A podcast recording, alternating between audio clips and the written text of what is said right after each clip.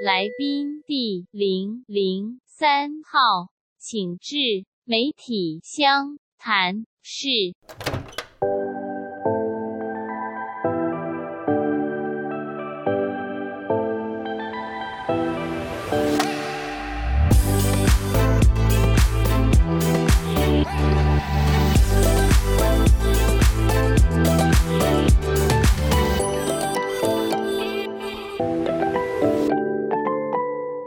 Hello，大家好，我是 Ryan，我是 Chester，欢迎收听我们今天的媒体相谈室。没想到我们节目居然可以进到第三集，耶！终于，毕竟你知道，就是我们朋友圈虽然说还是有在媒体做很多工作的人，嗯、但是就是要把他们找来，其实真的蛮难的。大家都很忙。对，就是如果假设礼拜天不行的话，我们就只能在平日的时候找他来。你现在是在暗示我们今天的来宾很难搞吗？不是我的意思说，就是现在你这样讲，他等下到时候不讲话怎么办？哦，好啦，今天今天来宾其实是千载难逢。对，而且我觉得大家对于这个产业，嗯、感觉上来说会有一种莫名的好奇心，而且会觉得雾里看花，因为平常不太会去接触到这一块，对不对？对，你就会觉得说，其实好像很重要，又好像觉得如果没有的话。也不行，不行。我们 我们今天要说他很重要，因为今天他是要来谈他的工作。对对对，而且你知道今天来宾来，我其实有点紧张，因为毕竟他就是虽然我们都是广播，都是声音的产业，嗯，但是他又非常非常非常专业，他是比较。比我们又更贴近那个声音的本质的感觉。对，所以当他进来的时候，我就一直在想说，他会不会开始在挑剔，说我麦克风不好啊，前级不好啊？你都已经比比比别人花那么多钱买这些器材了。对，没错，我已经比很多 podcast 还要 好。不知不觉又表了其他人。马上我们要邀请我们今天的。来宾，今天来宾威爷，耶，yeah, 大家好，请问一下罐头掌声呢？罐头掌声我们会后制作，结果 后来声音出来之后也没有。对，今天邀请到我们威爷来到节目上面，威爷其实现在在做的产业是很多的人，尤其在现在这个阶段，可能比较少会接触到的，就是在影视当中的录音吗？呃，对，是录音，职称应该怎么讲？录音师吗？还是？呃，其实它是一个组，就是、嗯、就是一个一个人也可以啦，但是通常会有两到三个人在录音组工作这样子。那我们呃一个职位是录音师，那另一位就是录音助理。哦、那录音助理有大助、二助这样子。哦，所以你是属于呃老板，我录音组的组组头，对，走啊逃。平常就是比较常会是当录音师这个职位啊，嗯、现在啦，那对啊，就是也都是从助理这样子慢慢就是爬上来的，对，爬上来。所以在片场，如果大家要提到你，就会说，哎、欸，这位是我们的录音师，这样他就会这样介绍你。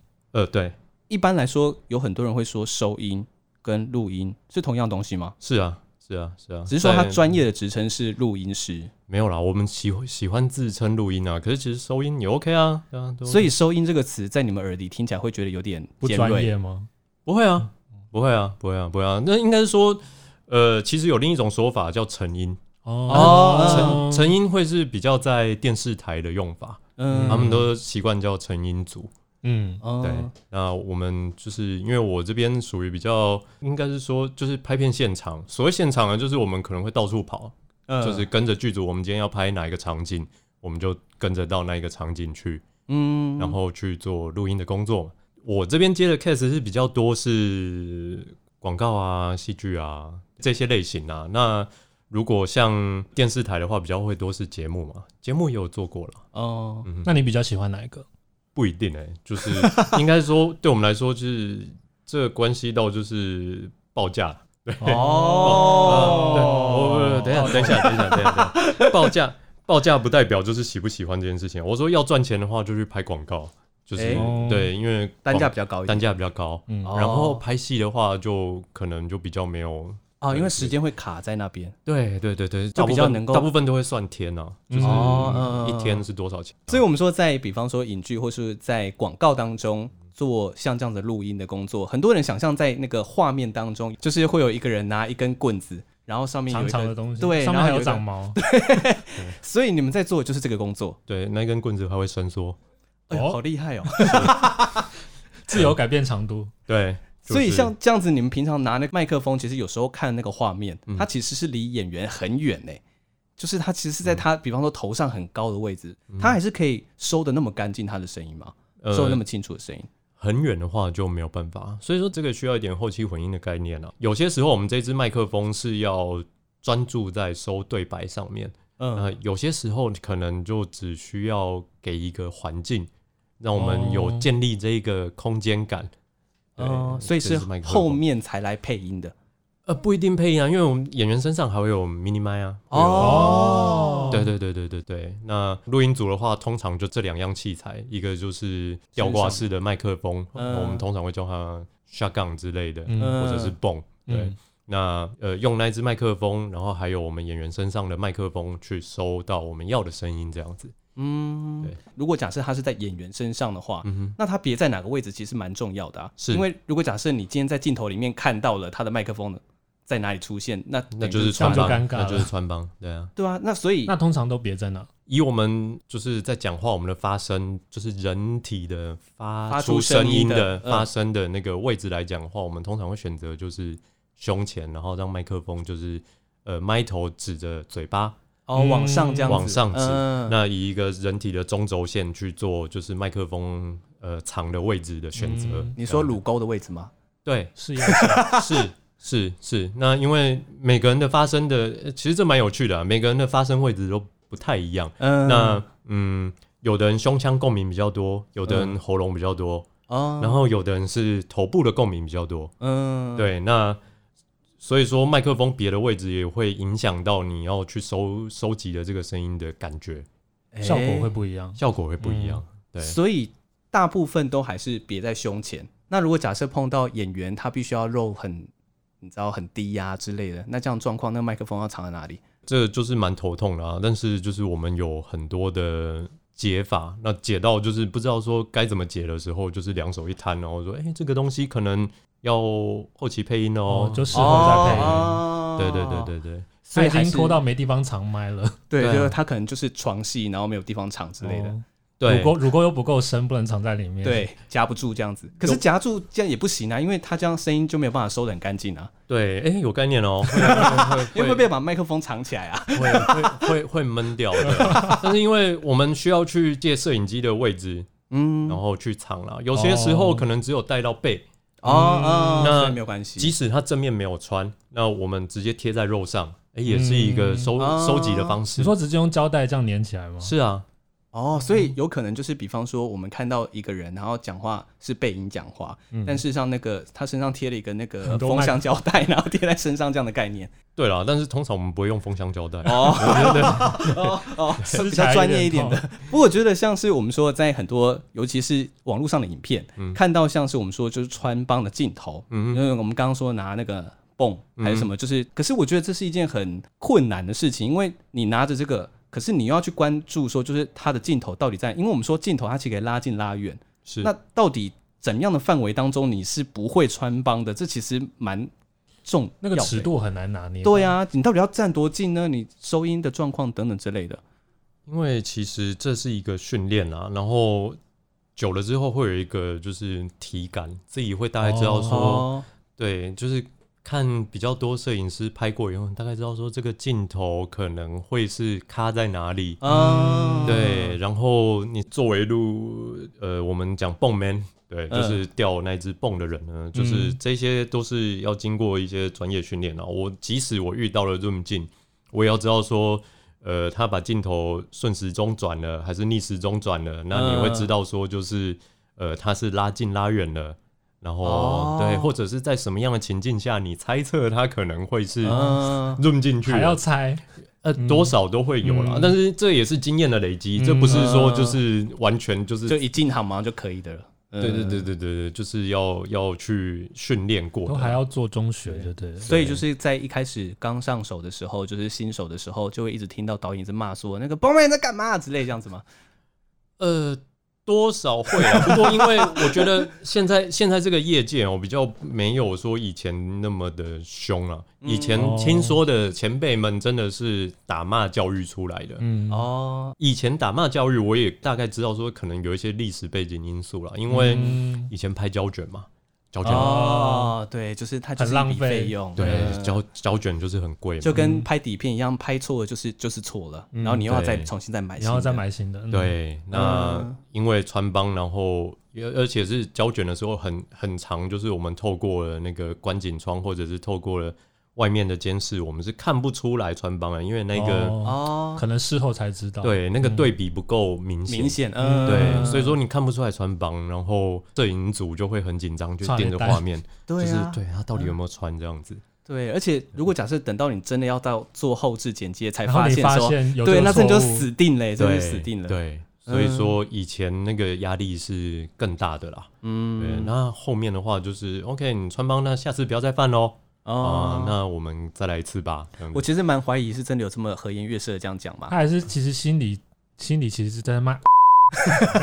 对啊，会了。整个在工作上面现场的压力很大，大家都不想要当那颗老鼠屎。对啊，哎、欸，这真的如果到时候说啊，这个镜头错过就错过了，那真的就死定了。对啊，所以说呃，例如说拍比较有情绪的戏，需要哭，嗯、呃，演演员需要情绪的培养，对，嗯、然后。他这一刻已经哭出来了，然后对，已经就是一切都很完美，对，结果哎，麦克风穿帮。啊，对，然后就对，就真的就会非常不好意思，演员瞪着你，对了，但是你有犯过这种错误吗？有啊，哦，有啊，那有被就是就是我那颗镜头我印象很深刻，就是其实嗯，因为。拍片的时候，摄影组会有一个跟焦师的一个职位，摄影师底下的大助，呃，摄影组的最大的助理这样子，他是要给焦距的，就是我的 focus 要摆在哪里，嗯、然后他要去转那个东西。有一些人为了要更精准的能够把那个焦点摆在对的位置，嗯，所以说他会在他的那个监视器上，他的 monitor 上面，他会把他 monitor 放大，哦，嗯、这样才看得清楚，说我的焦有没有在对的，对对对，有没有在上面这样子。那那时候还菜嘛，我那拿着麦克风，然后就是看着它放大过的那个画面，呃，因为它是一个摄影机越推越近，越推越近，嗯、那越推越近的话，我背摄的东西就会越来越大嘛。对。对啊，那我就想说，我的麦克风可以越来越低，越来越低，哦、然后我又看着、哦、看着放大过的 monitor，嗯，对啊，然后就那一场我记得是呃怀秋在哭这样子。就因为我们拍片现场，我都希望就是附近都是安静的嘛，然后我就突然听到，呃，剧组常会有一个木箱的东西，嗯。嗯，就是木箱万用，它可以用来就是踩，可以让人垫高，可以垫你的摄影机，可以让人坐，嗯，对，那。对，我就听到我在吊那只泵的时候，然后越来越近，越来越近，然后我就听到嘣一声，就是那个木箱倒的声音。嗯，我心里面想说，靠，就是那么那么完美的戏，然后就是我觉得我也我吊泵也吊得很好啊。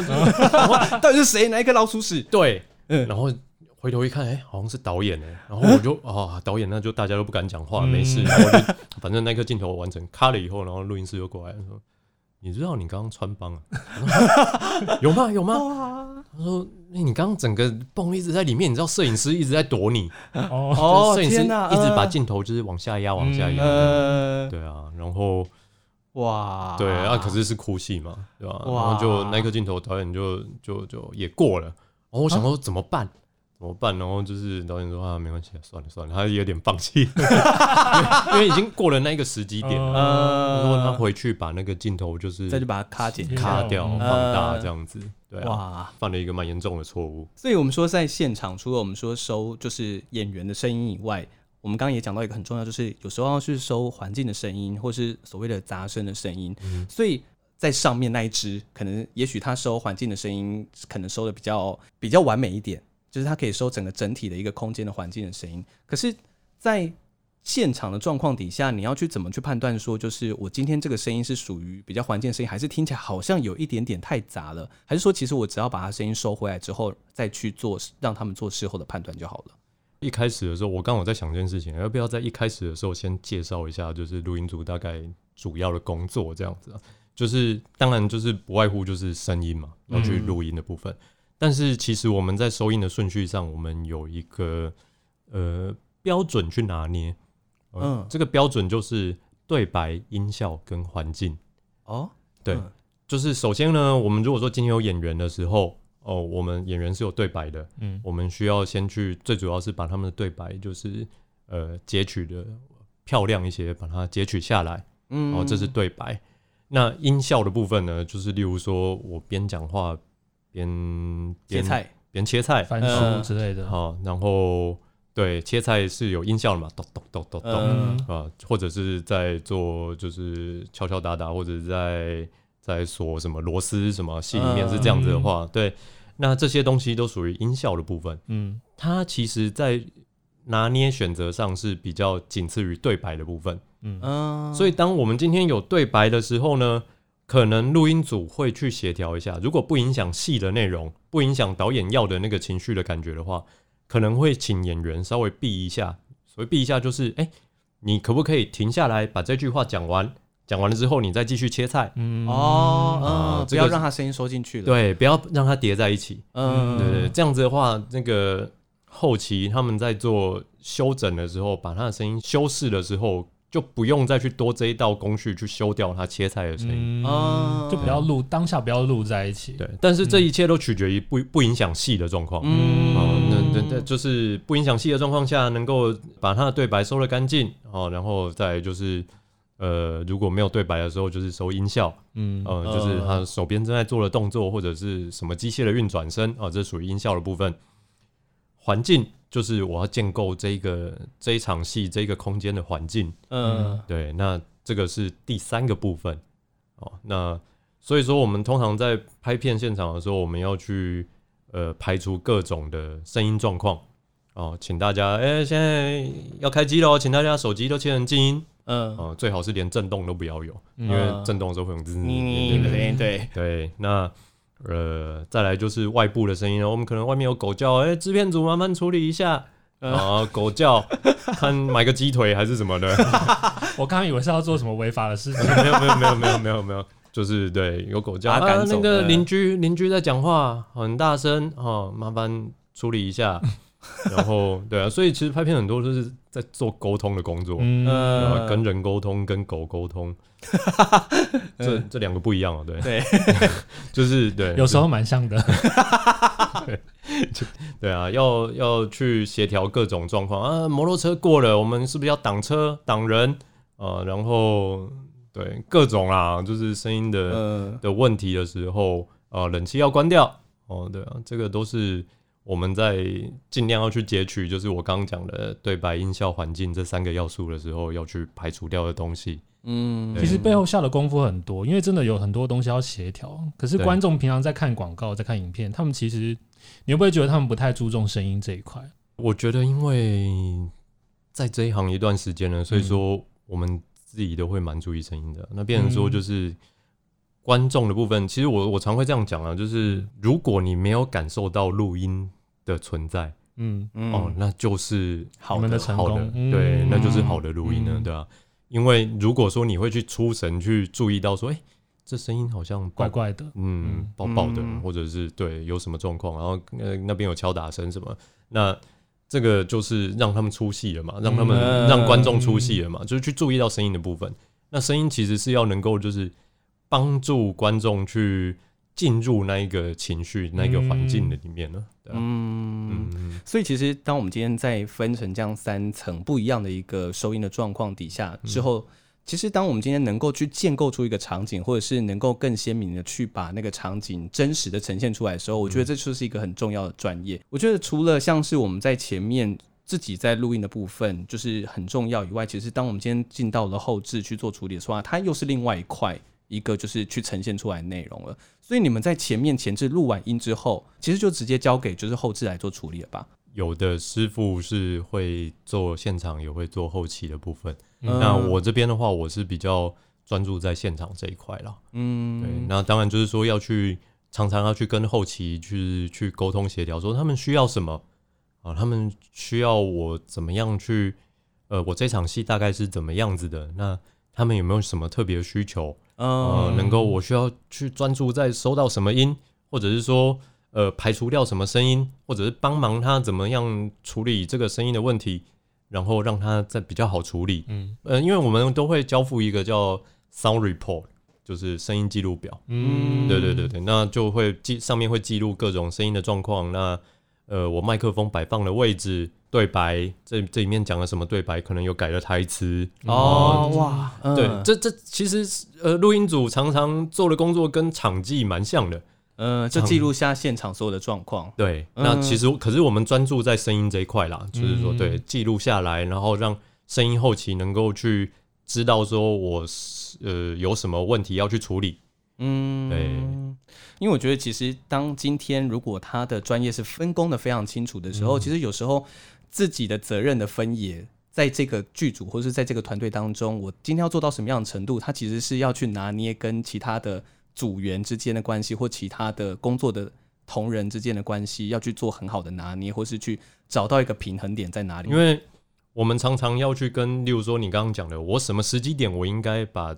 这一个问题回报给导演，嗯，嗯哦，然后这个要去拿捏，然后要去懂得说话的艺术，呃，哦，我因为有时候是干涉太多，哦，对，就是对这个要去拿捏，要他觉得你超出你的权责，嗯、对，他觉得这是我导演责任，然后你是。干嘛什么要多管闲事？对啊，是是，那通常导演现在的导演都还蛮能够接受的，就是谢谢你，嗯、就是哎，你帮我注意到了这个专业的部分，对，嗯、那有一些人可能会就是不太喜欢。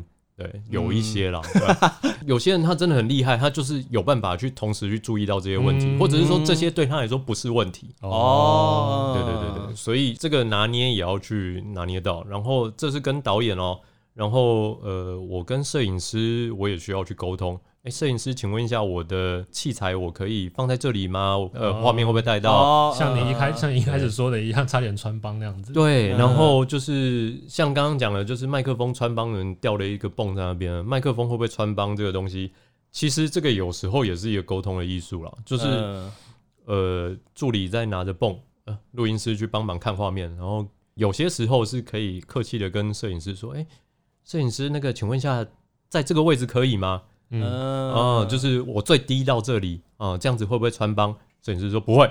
哦，那哦，你讲的，对，到时候就不要来找我。对，你讲的，一开始就要先把责任推给他，就是就是对，要理清责任。对对对对，你讲的 OK，然后我就跟助理说，哎，这个位置最低哈，嗯，你要要叫他注意，对，让他知道说你这个以上都没有问题，那你。这个以下你就出事有问题了，对，你就出事了。但是其实这个东西是说给摄影师听的，嗯，但是你用请教的方式，就是我我在这里可以吗？啊，可以，OK，好，他给你承诺了，对，然后跟灯光组师傅，请问一下，你这盏灯用得到吗？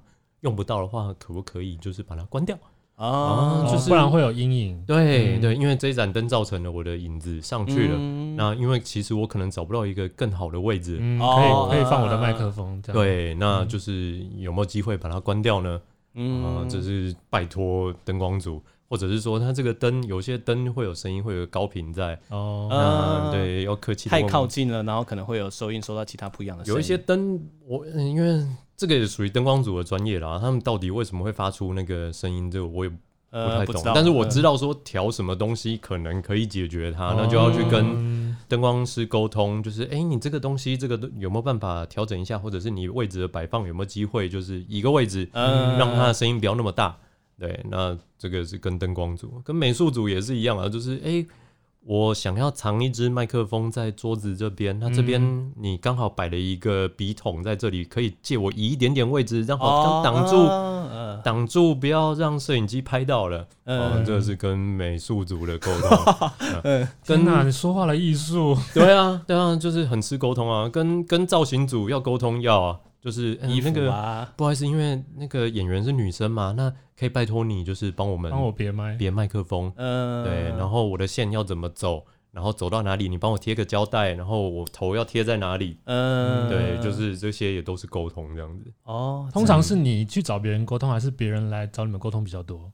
通常会是录音组去找别人沟通，这样感觉好像录音组在整个剧组当中很小很小哎，这样听，但是要求又特别多。对呀，对，不是很小了，应该是说很够狼玩了。我们是最麻烦的一组了，就是我们要跟所有要配合，要配合他们。对对对对，请他们就是哎，不要有声音哦，请他们协助我们做任何。他没有办法，声音就是这么重要啊。对啊，他今天如果假设说，当然不是说别人不重要啦，就是我们要共同去完成这个东西嘛。啊、就是如果讲到穿帮了，就大家就只是重来而已啊。所以大家那我们就赶快互相配合、啊、对啊，对啊，对不对？就是不要到时候好像是说说的是我没有事先跟你告知，啊、然后导致你做错了这件事情。嗯、那这样的话，就是大家不是都一直随嘛？就是大家只是更延后时间而已啊。对啊。那因为其实很多拍片的人也是靠一个热忱啊，就是我希望说，呃，呈现一个比较好的作品。嗯，那就是用他的生命在燃烧，就是希望说能够把一个作品完美的呈现这样子。那有蛮多人都蛮好沟通的啦，大部分的人都蛮好。所以很多剧组在接受媒体访问说：“哦，我们剧组就是一个大家庭啊，这个大家庭是真的这个大家庭。”有啦，有啦，有啦，还是其实大家里面有勾心斗角？你怎么可以问这种尖锐问题呢？这个 问题可能会是就是拍比较长的。哦，片的时候，大家相处时间一久之后，对，然后通常会发生在就是那个作业时间长，每天的作业时间太长的时候，大家其实情绪都不会太好。哦，因为累，都很累，对，要注意一堆东西，对，然后然后录音组，尤其是调泵的助理，常常会跟剧照师吵架，因为剧照师他要他要拍现场，对，拍现场画面啊，但是那个录音助理通常是。就是每一个组都 setting 好了以后，最后进去找位置的剧照，他也有他的工作要做，他也是最后要进去找，他也是最后要进去找位置的。然后呃，他也要在乎他的画框嘛，啊，我怎么样拍能够拍出一张漂亮的剧照？嗯，那他们也常常希望说，就是在演员。正式 roll 的时候能够拍照，嗯。嗯，因为这样子才能够拍出就是当下的情绪的状态。后面他要占位置，嗯，那但是剧照师他也要占位置，嗯，那常常这个位置就会互相强碰到。哦哦，是这样的状况。对，那就可能，哎，你要工作我也要工作啊，大家都要工作啊，对，那所以说立场不同嘛，那就很容易就会有擦枪走火，尤其是在时间长的时候。哦，嗯，吵起来时间就拖更久了吧？但应该不会在那个状况底下吵吧？只是就是大家就会有嫌隙在那边，情绪不好的，还是真的还是会在现场吵起来？多少都有。你这番话讲的非常的保守。对啊，多少都有啦，因为大家都要进行这个工作嘛，对不对？对啊，那所以说就是我刚刚讲的就是沟通嘛，就是每一个人就是要学的沟通的艺术，尤其在剧组，因为是一个很多人一起合作的一个事情。我觉得就是光这样听下来。到底有谁还想要再去做这个工作？因为你知道，毕竟这样听起来感觉，对，你要去跟，当然其实其他的组也必须要跟其他的组去做沟通嘛。然后美术也要会有搭配到灯光问题啊，或者说就是灯光它也要搭配到镜头的问题等等之类。其实当然大家。在这个状况底下，其实都必须要跟其他的人做好沟通。协调。拍片的时候，每一组每一个人都很重要啦，嗯，不会说就是哪一个部门特别重要，嗯，因为大家就是要做好自己的事情，才能完成一个画面，嗯，所以说每个人都是小螺丝钉，然后这些螺丝钉能够组合成一个大机器，这样子，嗯，把它完美的运作，嗯，然后完成一个画面。然后录音组的话，就是常常会找一个就是比较不干扰大家作业的，因为通常摆一个位置以后，就不太会去移动了。除非说换镜位，然后就是镜头会带到，嗯，我们必须要搬家这样子，要不然的话，其实到了现场的时候，我们常常第一件事情就是找一个，哎，就是最最角落、最不干扰，可是又看得到现场的位置，然后去把它定下来，然后开始 setting 我们的器材，嗯。嗯，然后因为录音组我们录音嘛，所以希望现场大家能够安静嘛，所以说通常我们也比较默默了，就比较不会讲话，就是不会。吵杂啊，然后说聊天啊之类的，就是先做好自己的典范。就是待会我们工作的时候，我们就会这么安静，大家最好也跟着一起安静，不要给我吵。不是因为大家都有 sense 啊，就是通常在现场工作的时候，大家都知道说，哎，我我们这个时候就是要安静。对，最吵就是邻居跟邻居的狗。对，是，或者是车子这样子。哦，对，而且尤其是我们在如果是在外面拍的时候，有很多环境的状况是自己没有办法掌握的。对啊。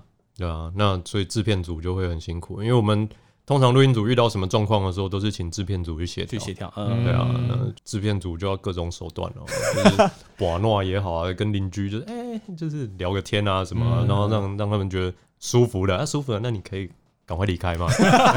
对对对，我觉得其实当我们今天在，尤其是戏剧的时候，因为我们大家可以知道说，他那个状况是大家都是共同去演出一出完美的剧，那当然就是。演员他可能也有像这样的意识，可是，在过程当中，尤其像是有时候拍片，它其实有各种不同的类型。嗯，当我们今天碰到了像是纪录片的时候，其实我一直觉得纪录片是一个很特别的一个，嗯，一个片种。题材吗？因为其实它毕竟拍摄是现场的真人，真他们自己的互动。嗯、可是对我们自己，也许做就是其他的演戏的工作人来说，嗯、我们觉得我们大家都共同知道说，哦，我们要去，你要配合我做这件事情。可是当我们今天碰到像是纪录片的这些人的时候，其实那个沟通的部分，我觉得又更，它会是一个另外一个不太一样的地方吧。对，纪录片的话，其实也蛮多有趣的部分了。然后它其实更考验了临场的反应。诶、欸，对，所以说我我在跟呃一样拍片的人在聊天的时候，我我在说，我觉得就是像纪录片的摄影师跟拍戏剧的摄影师可能特质不太一样哦。嗯，因为其实纪录片它有一点新闻性嘛，就是、嗯、就是我要怎么样。抓到那个即时那个当下，嗯，对，那所以说随时就是我要按 rolling，我要让它 record 这样子，嗯、就是随时都要录，随时。那所以说它有一个跟拍戏剧不太一样的眼睛，就是、嗯、对对对对，知道说，哎、欸，这个当下我想要把它拍下来。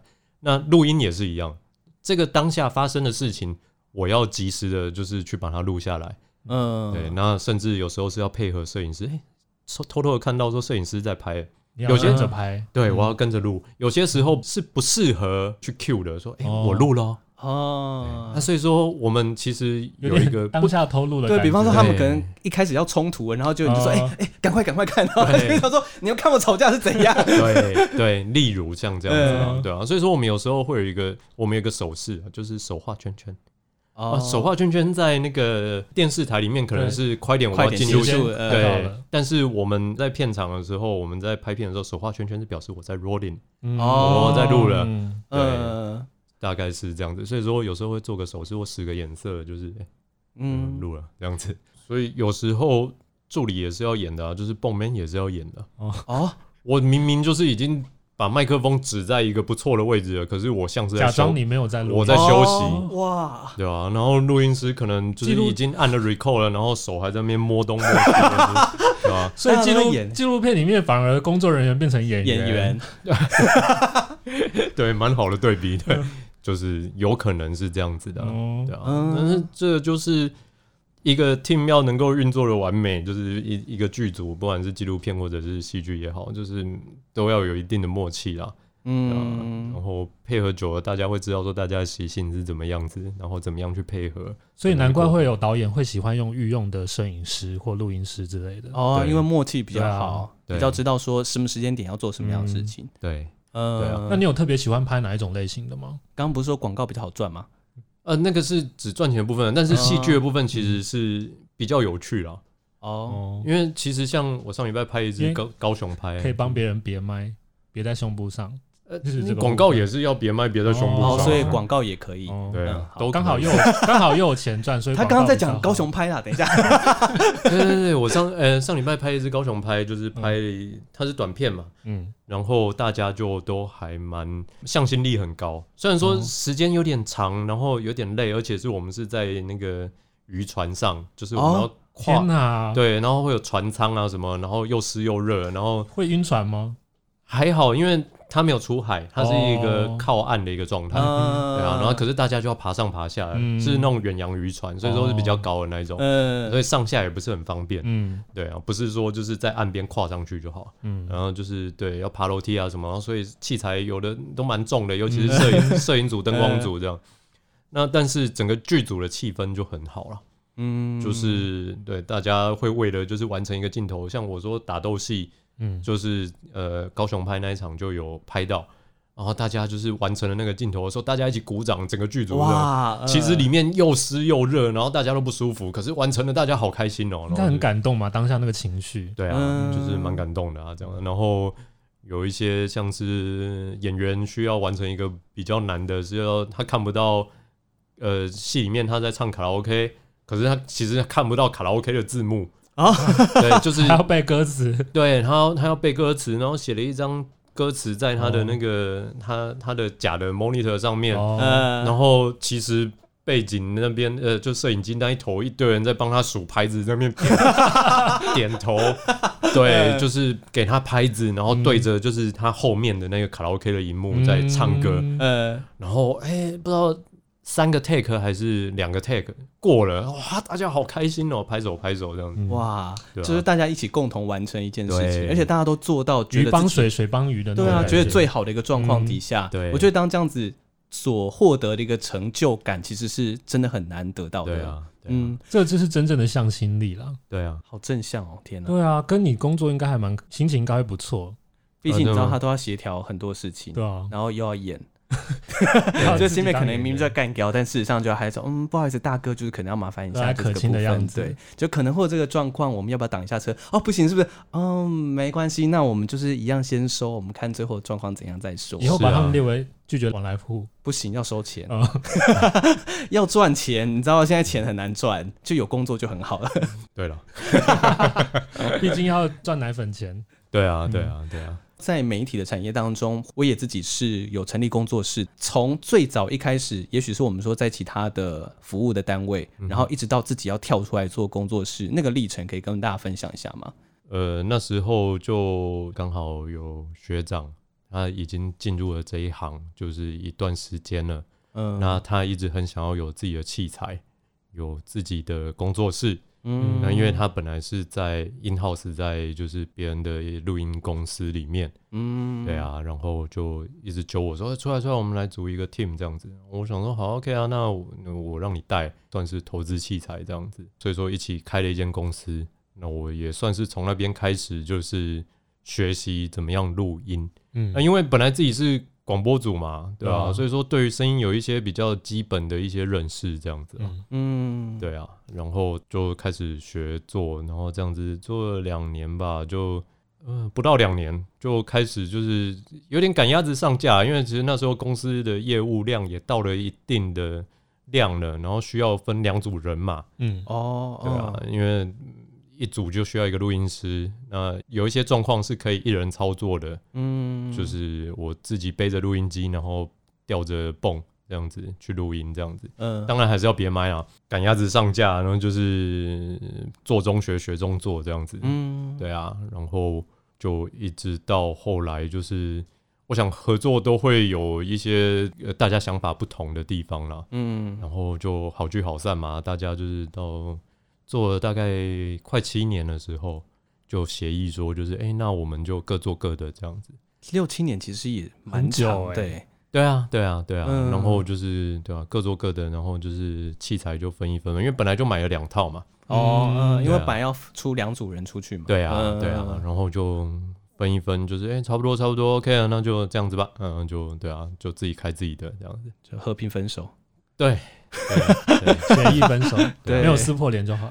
大家能够好聚好散是最，嗯，对。而且毕竟大家都还在同一个圈子里面，我觉得也不好，就是说什么真的讲的很难听，或者也没有必要把事情做到这样。而且重点是没有什么真的很大的事情让双方出现很大的歧义的话，我觉得就那就也还好。对啊，对啊。就是留一分情嘛，就是保持某种友好程度，说不定以后还是会有合作的机会吧。这这都难讲啦，嗯、对啊，都难讲啦。在在合作的过程里面，我觉得每个人都要啦，就是不管是跟朋友、跟同事合作什么，都要去想说，就是有没有什么事情是非谁不可的。嗯，那自己要尽量去，就是做到说非自己不可这样子。嗯、对，然后对别人的话，就尽量就是我们必须要尽量去做到，说我不是非你不可。嗯，我觉得，我觉得这个想法需要去保留啦，让自己就是遇到什么困难的时候，摔跤不会摔得太重。对，我觉得真的很重要。我们今天请到一个张老师为大家开示。对，对，对，对，对，对，我觉得职场上面很多是这样，就是你今天，嗯，虽然说我们都说在任何的产业当中，或是任何的公司里面，嗯，并不一定就是真的只有你可以去做这件事情，但是想办法让自己做到。在这个产业或是这间公司当中非常重要的一个角色，专业性要做出来。对，就是你要让大家知道说，虽然就算没有你，也可以让这件事情做好。可是除了你以外，好像没有人可以做的这么好。对，我觉得这就是重要啊，就是你把自己的重要性 highlight 出来。嗯，那不管你现在是还要再继续这间公司工作也好，或是你想要到自己跳出来做，或者是到其他公司也好，你就有你的价值，或是你存在的价值。那当然，你还是有很多时候是必须要去跟其他人做协调，或是去协助的时候。嗯、那如果假设你把人际关系经营得好，让别人也觉得他也可以跟你做一个很好的互动，或者是很好的合作的话，这也是留一一面情面。你今天出去的时候，说不定还是要靠这个人脉或这个人，然后继续在这个产业当中进行下去。我觉得这事情蛮重要的，至少让人家想到这件事情就可以想到你。对啊，嗯，对。我觉得 Ryan 你非常会做总结跟归纳，这样对。对，但其实我们还没有结束。哦，对吗？时间不是差不多了吗？我觉得 你你想回家是不是？没有没有没有没有。我们等一下还有时间，还有五个小时可以录。在最近你剪得进去你就录啊。我觉得我大部分都把它剪掉。在很多的不同的工作当中，我觉得尤其像是我们说帮呃业界。或厂商来做，厂商有分很多种不同的类型，比方说就一般民间的厂商的业者的类型也好，或是一般的剧组业类型也好，也有一种类型是跟所谓的官方做合作，政府政府单位做合作，而且有时候那种合作的案子，它尤其当它牵涉到，比方说有文化性也好，或者说就是对于。它的一个声音的保存，或者说一个声音的处理，其实对于这个社会是有帮助的时候，我觉得做到像这样的案子，其实自己也会有很大的成就感跟文化的使命责任吧。是，对啊，因为像你之前就有跟台铁合作嘛，铁道博物馆哦，文化部底下的铁道博物馆是，但它其实也是跟台铁有关系。对，因为铁道博物馆嘛，它就需要去保留一些铁道的文化资产这样子。嗯、对，因为最近台湾就是开始要。保留这些东西，而且要把铁道博物馆这个东西做出来，所以它可能会有需要一些史料，对，是需要你来帮忙搜集的。那他们是不是在声音这一块就有特别找到找上你们来帮忙？哎，对，就是之前有跟铁博馆合作一个音铁计划，音铁计划，对，声音铁道，对，音铁计划。你在火车站可以听到的声音，对，它其实分了三个 part，嗯，一个是。第一个 part，他呃，我在北车里面的检票口，检、嗯、票口，检票口那边录了，就是他们最主要其实是他们播音的声音。哦，哦，我还以为是那个进站的时候哔哔的那个声音，嗯、呃，那个也是顺便录到的。我刚刚讲的 环境。哦，诶。在那边当成环境啊，嗯、那其实呃，我我讲的那个播音的声音，其实就是我们我刚讲的对白的部分。我最主要我要去把它录到它那个播的，例如说现在是哪一班车，几点几分，什么车往哪里？对，你说那个就是鼻窦炎的讲话的声音，是对吗？呃，其实它有三个三个班在里，在里、哦、有不同的人，然后三个人都有鼻窦炎，只是程度不一样。这是很多人都知道，不是因为这是一个很特别一件事情，就是因为在。很多的不同的，我们说播音的，比方说在高铁上面的，嗯、它就有不一样的一个风格。对然后在台铁，它就我觉得它是一个很特别一个风格。我觉得台铁比高铁听起来又在地化了一点。我记得你知道为什么吗？为什么？因为高铁他们所有播音都要照着他们的稿、他们的 SOP 播。哦，他们有个定一定的稿。对，但是台铁的话呢，就自由发挥吗？对，是你可以讲你觉得需要讲的东西。哦，是这样子。是。就包含了那个我们在坐车的时候，嗯，那个列车长不是会播音吗？说，哎、欸，下一站什么？对，下一站是什么？然后我们这一站，呃，哪一节车厢会提供什么水的服务，哦、还是什么这些？哦、这些资讯他们是可以选择要不要播音的哦、对，他们可能、呃、他们工作因为安排，他们要去查票啦，或者是说各种、嗯、各种状况，他们要去要去处理，所以说他们的那个时间长短是可以去自己拿自己自己分配。哦，对。那就我刚讲的，就是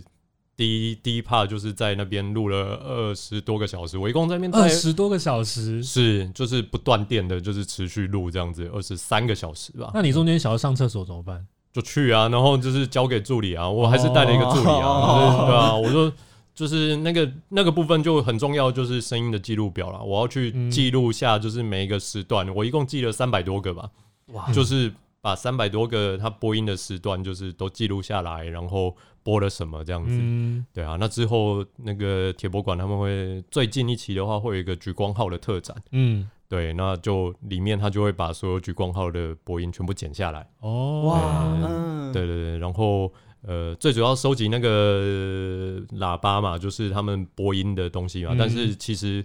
还是有那个检票口的环境，人拉着行李啦，或者还是对啊，在聊天啊，脚步声啊，就感觉很适合做有声书之类的。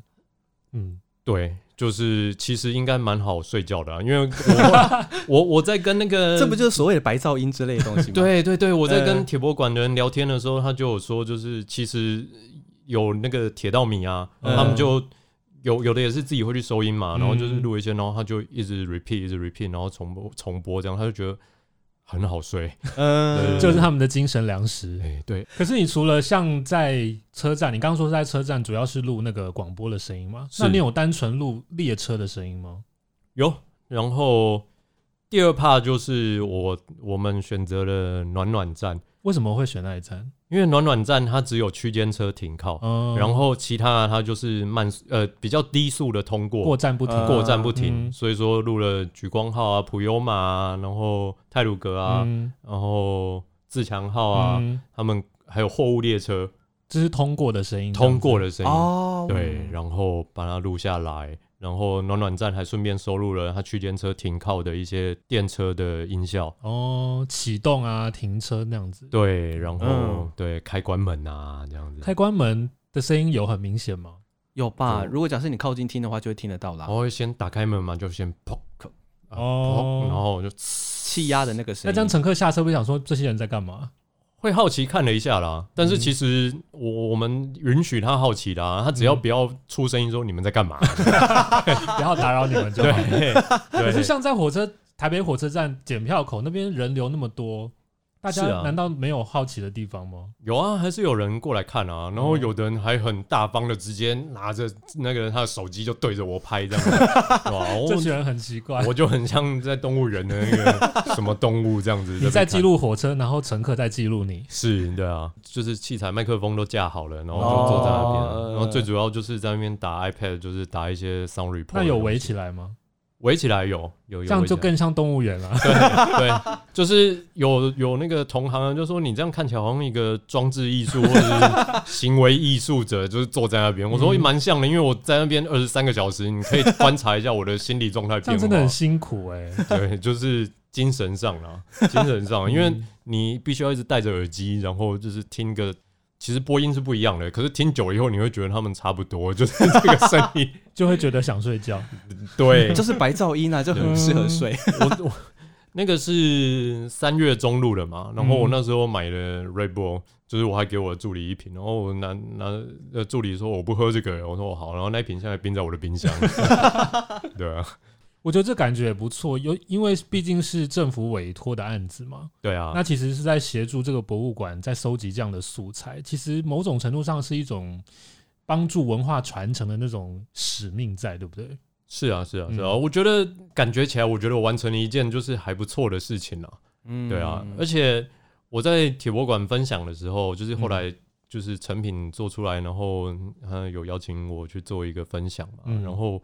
我就有提到，我说就是其实我觉得这个构想真的非常好啦，嗯、因为吼，我我觉得声音呢，有时候就就跟我们吃东西一样，有时候吃东西哦，不是在吃它好吃，吃它那个那个气味，而是所带来的连接。嗯，就是当我吃到这个东西的时候，我会想到爸爸妈妈，嗯，我会想到以前阿公阿妈煮的东西，还是我跟谁在某一个情境下。